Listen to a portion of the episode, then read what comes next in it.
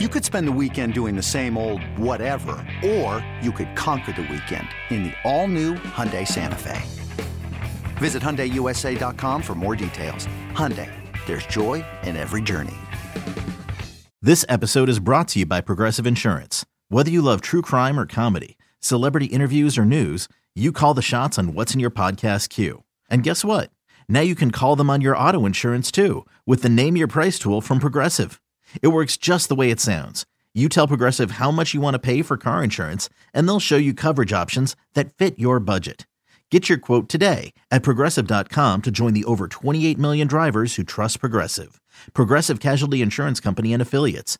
Price and coverage match limited by state law. Uh, speaking of Matt Poitras, by the way, the uh, sigh of relief. I mean, he he literally gets now onus on the player for turning that quick, but that was a very dangerous uh, result um, against Germany where he got hit from behind to the boards, like you know, neck first, and it's like, um, you know, that that's obviously that that goes far beyond um, anything Bruins related. We're talking about somebody's health in life at that point, but again, like just back to like what I was talking about a few weeks ago about just like like if he's like like yes, there's there's risk in Bruins practice and Bruins games, but like I it's to go play for Canada and you know have unnecessary risk to get hurt. Like I mean that that could have ended really badly for for Matt Poitras personally, and obviously that would have, that would affect the Bruins lineup. So uh, bullet dodge there. Um, how have how has he been playing for for Canada down at World Juniors, and, and where does the tournament stand right now? Well, so Canada lost two nothing to Sweden, and Poitras had a tough play on, on the first goal where puck comes up the boards. He's the forward there trying to get it out and kind of just softly chips it right into the defenseman pitching down the boards. And Sweden scores like a second later. I, I now I think it was a shot that Canada's goalie should have saved. Um, if you get that save, then no one's talking about Poitras' play. But uh, the whole Canadian team got shut down in that game. Sweden's Sweden's really good, although then they Sweden did get lit up by Finland, surprisingly. Um, and then the Germany game, another game where just Canada overall was underwhelming, but they end up getting the win, and Poitras got an assist on on what ended up being the winning goal. Um, it was on the power play, and he had a chance on the bumper. Just a golden opportunity. He got robbed, but the rebound went right to uh, I'm forgetting which teammate it was, but buried the rebound. So, you know, overall, he's not dominating, which I think obviously everyone's hope would have been like he goes over and dominates, and he's you know one of the very best players in the tournament. Um, I think it's been a little up and down, but you know, you you make your name in the, in the knockout round, and now they're at the knockout round that starts Tuesday. Uh, Canada's playing Czechia in the quarterfinals, so um, you know he's still he's still playing that second line role, so they're still relying on him. Um, but yeah, I think I think you, you would have wished for a little more, but I, I don't think he's been bad by any means. I just think it's been some ups and then some some quiet games. Yeah. And and he said before he left for the tournament that he pretty much had never played for or met most of the guys on the team. So like it's obviously chemistry doesn't happen overnight and for a center that can be pretty important, especially him as a playmaking center. We always talk about him um, you know, how good a passer he is. So, and also on that goal that uh, you're talking about where Poitras tries to chip it up the boards and doesn't get it out. I felt like the broadcast and, and everyone really put a lot of blame on him for that when it was clearly not only his fault. Um, and I was just thinking, like, well, the pa- I mean, the pass could have just been a clear out of the zone. Um, you know, the goalie could have made the stop. I, they kept putting the camera on Poitras like it was 100 percent his fault, and I was like, I was like, ah. I feel like we're putting a lot of blame on him here when this could have been this, there was like three guys that could have definitely made a play he's, and he's he's learning what it means to play for Team Canada. When mm. if you do anything anything wrong, the entire country turns on you. Oh my god, they were brutal to Norway. Those Canadian broadcasters were freaking brutal. They're like, Norway doesn't belong in this tournament. I'm like, okay. They're they're really just just crapping on them hard. yeah, no, Bridget, you're right though. The broadcast, it was like some SNL skit. Like literally every like two seconds, it would just go back to Poitras. It's like he hasn't. He's like just skating to the bench still. Like nothing's changed. Um, yeah, I mean, look, Scott, you, you mentioned it's all about the medal rounds, and that's fair. But um, I mean, I think it's a little bit more than just the medal rounds. I think I think you have to look at the entire tournament, how one plays. But uh, I think you know, short of him maybe scoring a golden goal or having a couple of key moments, um, if it's more or less this for him the rest of the way out, even if Canada wins gold and he's more just kind of along for the ride and not really showcasing or stepping up, or if he's not one of the best players on Team Canada in general, then I think the Bruins have to kind of look at it and say, eh, probably probably didn't get uh, enough juice out of the squeeze here. Um, because if you if you're sending him there to World Juniors and he's just kind of along for the ride and doesn't really dominate, then I don't really know what the point of it. Not that they could have predicted that. I'm just saying, you know, they'll probably they'll I, be a little disappointed probably. I, I think it's valuable regardless though, because like even even if he isn't, even if he doesn't dominate at any point and it's it just continues to be like a little bit inconsistent, I think that's a valuable experience for him to be like, hey, here's how tough it gets in in big time games on on a world stage. Like it's going to be even tougher than this in the Stanley Cup playoffs. So like here you've seen now you know how you have to raise your compete level and and raise your game and hopefully you know if it ends in disappointment he would come back and be like wow okay now i know like i have to get to another level. Like i went over there thinking you know probably feeling pretty good about myself i'm the one with the most nhl experience and and it didn't go the way i wanted. So like that's something to learn on learn you know about himself from and you know not the worst thing in the world to have again, if it ends in disappointment, he could still win gold and be a hero. But if it ends in disappointment, like I'd rather that first disappointment for him on a big stage come in World Juniors than the Stanley Cup playoffs. So I, I still think there's value there in just having this learning experience in general. So, um, you know, and I'd also, again, I, like I would also point out so much of Team Canada is first round picks. Like in terms of pure talent, prior to a month month or two ago, you would have said like most of that lineup has more pure talent than Matt Poitras does. I it's, don't it's think... a credit to it's a credit to him that he's put himself on that radar and put himself in the NHL. But it's not again like th- this is still his age class. It's not like he's you know two years, two three years older than everyone and has mm. been playing at a higher level for years. Like now mm-hmm. he was like, like he was just on these guys' level last season. So mm. yeah, and he jumped. I mean, he obviously jumped past what the Bruins were expecting, and and you know on the world stage too, he gets um you know he gets on that highest level with those other uh first round guys like you're talking about also uh if you're watching i keep the sun is once again coming into my face like if we record at this time i just end up with like the sun in my eyes so it's coming it's like slowly coming. But um, do you guys want to talk about the defense at all? Because Mason Lohrei, who's another um, you know, mm. pleasant surprise for the Bruins in, in how many games he's played, how he's done on the ice. Um, the Lohrei McAvoy pair, which at times when when Scott and I were up on the ninth floor for that home game against the Devils, I leaned over to Scott and I said, I think Lohrei is the better defenseman on that pair today. Um, and I think I thought he's looked well eBay Motors is here for the ride. Remember when you first saw the potential? And then through some elbow grease, fresh installs, and a whole lot of love, you transformed 100,000 miles and a body full of rust into a drive that's all your own. Look to your left, look to your right. It's official. No one's got a ride like this. There's nothing else that sounds like, feels like, or looks like the set of wheels in your garage. With over 122 million parts, you can make sure your number one ride or die stays running smoothly. So there's no limit to how far you can take it. Brake kits, turbochargers, engines, exhaust kits, roof racks, LED headlights, bumpers, whatever your baby needs, eBay Motors has it. And with eBay Guaranteed Fit, it's guaranteed to fit your ride the first time, every time, or your money back. Plus, at these prices, well, you're burning rubber, not cash. Keep your ride or die alive at ebaymotors.com. Eligible items only. Exclusions apply. I couldn't agree more. Every game that he plays, he just seems to be more and more comfortable. And it's not even so much like the transition game or whatnot, because you know it's not like every game he plays.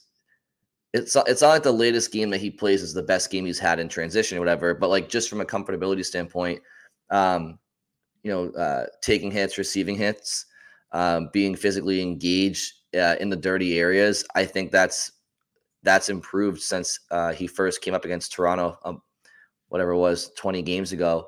So, I mean, obviously injuries are always a thing, and I think that because of injuries, he'll always have an opportunity to be with the Bruins pretty much all year if they really want him to be. But regardless of injuries, I think he should be on, on the Bruins at this point anyway. We kind of touched on that last week. Mm-hmm. Um, I just think he's been really good, and, and it's uh, he's continuing to learn each game, and that's all you can really ask for. He's played 18 games at this point. I don't know if you guys thought like he would continue to, you know, first of all, he got he got sent down, but he really wasn't back in Providence very long. It was maybe like two weeks or so. Um, and yeah, then he came right back. I think it was I think it wasn't even like two full weeks. It was like a week and a half. Yeah. Yeah. So I mean he he does continue to look more and more comfortable and and um playing with McAvoy obviously is uh it's a good spot for him. And at times he's looked, I mean, we talked about how McAvoy's been down a little bit, um, but Lohrei looked really good on that pair. And I at, I really kind of thought he looked better than McAvoy in that New Jersey game. Um, but it, and the the Bruins really uh, dodged a bullet. That McAvoy's injury in that game was just a stinger where he crashed into Linus Ullmark. It looked bad at first, um, but he comes back and he plays against Detroit and he's fine. So it's just like a, you know, a stinger that lasts however long and then it goes away. And um, yeah, that could have been really bad, but they got Grizzly back um, against New Jersey too.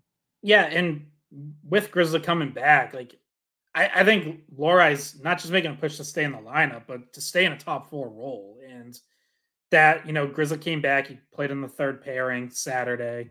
Um, got a game off Sunday because Montgomery said he was feeling feeling a little sore after that first game back. I don't know if they were planning on playing him the second night of a back to back. Anyways, he might have sat even if he wasn't feeling sore. Um, but yeah, like that. If Lohrei can stick in the top four, you know, I don't want to force it if he's not ready, but he's playing right now like like he's ready. Like he might be able to handle that role.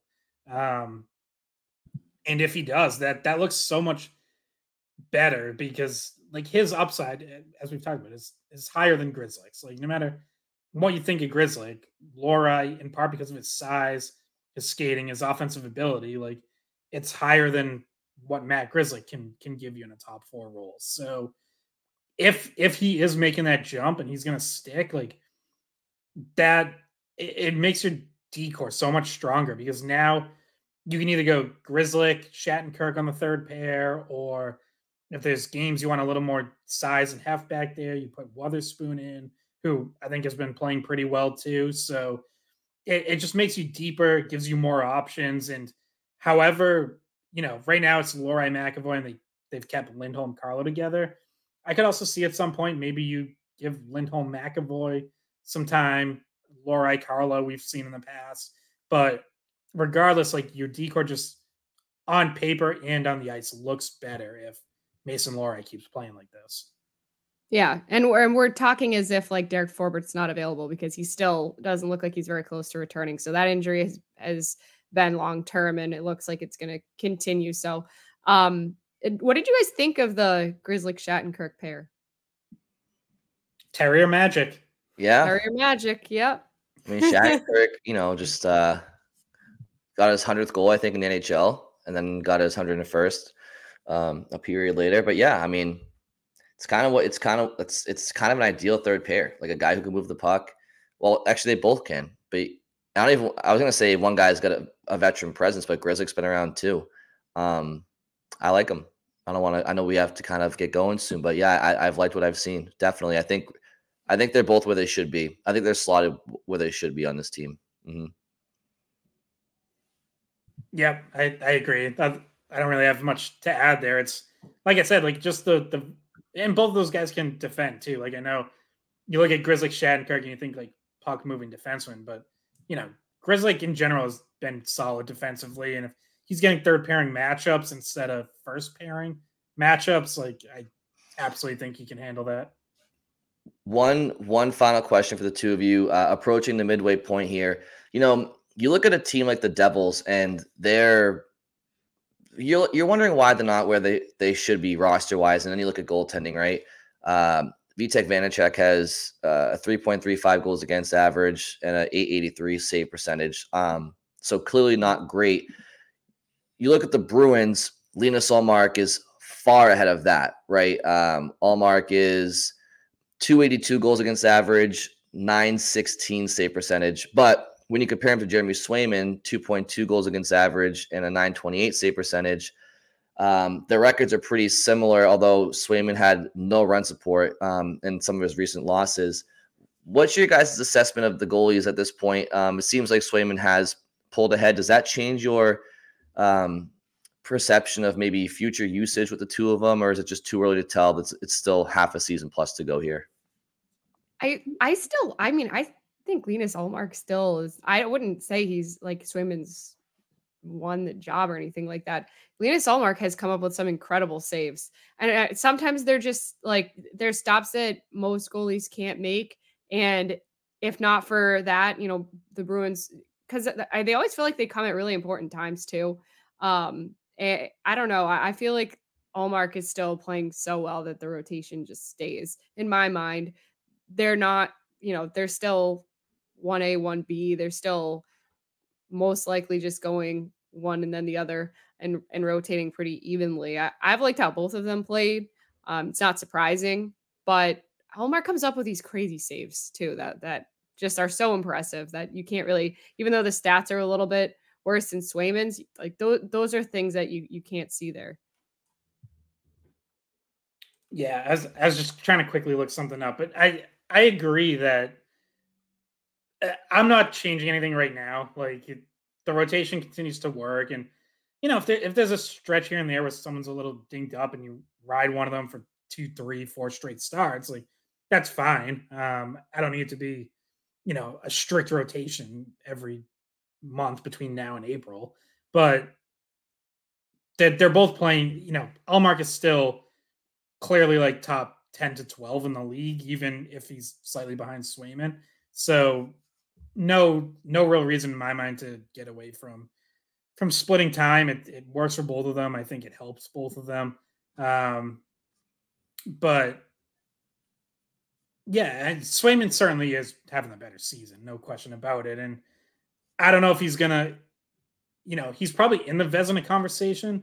Um, minutes wise, he's gonna be like so far behind your Thatcher Demko or Carter Hellebuyck that I the only way you win it really splitting stars is if you do what Ullmark did last year, which is you know go what at like 41 and 4 or whatever and lead the league in save percentage and goals against average. So I don't think Swayman's going to do that. So we probably isn't winning the Vezina, but he's in that conversation right now for sure. Yeah, I know they spent Christmas together. they did. Yeah, Swayman was Santa Claus. Yeah. Yes, he was. Um, and it, it's funny because I, I got into this argument with with I think it was Jones last year. Like they can't really be friends, right? Like they're not actually friends. Like no, they're they're legitimately like family. Uh, they can spend holidays yeah. together and, and whatnot. But oh yeah, no, their relationship is very very unique and very uh very authentic for sure. Mm-hmm. Okay, um, well we got to get going here. Um, it seems like the Bruins have played the Blue Jackets a lot the last the last month. They got them again tomorrow night at 7 p.m. Um, so we'll look forward to watching that. And Bridget and Scott, if there's anything else before we sign off here. Nope, I'm good. Happy New Year, everyone. Yeah, Happy New Year. Happy- oh, and the PWHL started today, so was watching that before we hopped on here. And Br- reminder that Bridget's got the call for the first Boston game yes. night. Yes, I do on NESN. So tune in. All right. Well, everybody keep um, keep popping that Advil and that liquid IV, and enjoy your your 2024. Thanks for listening. We'll talk to you very soon.